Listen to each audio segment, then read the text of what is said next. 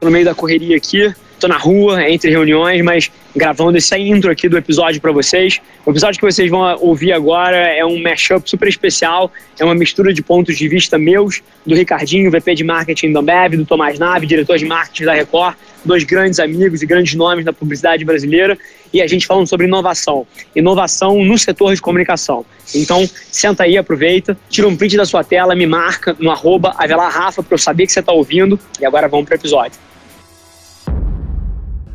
No dia a dia eu toco o negócio como dono, como eu acho que toda empresa deveria ser tocada, com pessoas que pensam e agem como dono, mas no final do dia eu me considero um criativo. E a criatividade, na minha opinião, ela é feita de várias coisas. O sucesso da criatividade é feito de várias coisas, mas uma das coisas que eu acredito muito é que a criatividade ela vem, ela nasce de pontos de vista diferentes. Ou seja, é, respondendo a tua pergunta, o que, que me ajudou no México? Pensar diferente um pouco do meu papel na publicidade brasileira, junto com vocês, agências, parceiros e, no, no final do dia, seres humanos, é evoluir a publicidade brasileira para colocá-la de volta no topo do mundo.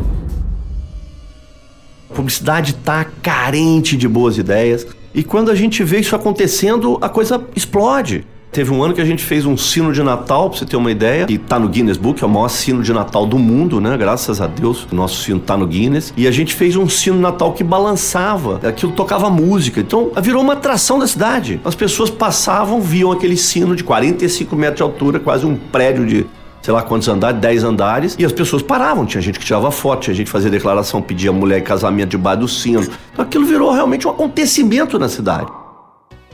Como é que a gente faz com que a população do Rio de Janeiro entenda que os 10 caras que apostam na novela à noite ganharam 200 milhões de reais? Vamos pegar dois carros fortes, vamos adesivar o carro forte com a logomarca da novela e vamos colocar que nós estamos transportando os 200 milhões de reais. Botamos batedor na frente e nós vamos ficar andando com esses carros fortes durante a cidade e o jornalismo da Record vai estar repercutindo isso o dia inteiro, dizendo o carro forte com o prêmio dos 200 milhões de reais da noite anterior está sendo levado, ninguém sabe para onde vai esse dinheiro dinheiro. E, meu irmão, vai da mídia.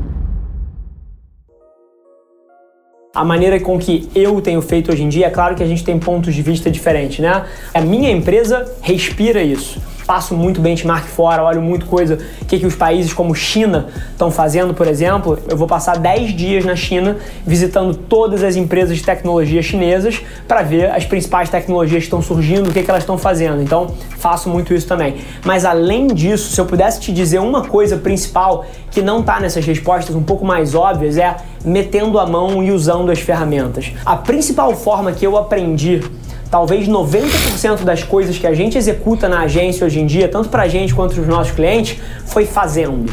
Quando você quer estar na fronteira do desenvolvimento de alguma coisa, provavelmente você precisa ser a pessoa que está causando aquela inovação. E pela definição do conceito de inovação, você não consegue ler alguém falando sobre a inovação, porque ela precisa ser criada. Uhum. Então, se você quiser estar na ponta de fato, a maneira que eu mais recomendo às pessoas é que eles sejam praticantes daquilo ali, que ele esteja nas trincheiras. No caso das plataformas digitais, é estar tá sempre usando, estar tá sempre metendo a mão, porque você vai acabar tendo contato com as melhores práticas e as melhores formas de fazer. Esse foi mais um episódio da nossa experiência em áudio. E como eu já falei, eu adoraria saber que você está gostando do que a gente está compartilhando por aqui. Então não esquece, se você está tirando valor desse conteúdo, ia significar o um mundo para mim, que você tirasse um print da sua tela, postasse no Stories me marcando e aproveita para ir na sua plataforma favorita também e deixar um rating de 5 estrelas e um comentário lá, ajudando a gente a construir essa comunidade tão vibrante que move o Brasil para frente através do empreendedorismo e que fala desse Brasil que dá certo. É um prazer ter vocês comigo e a gente se vê no próximo episódio do podcast.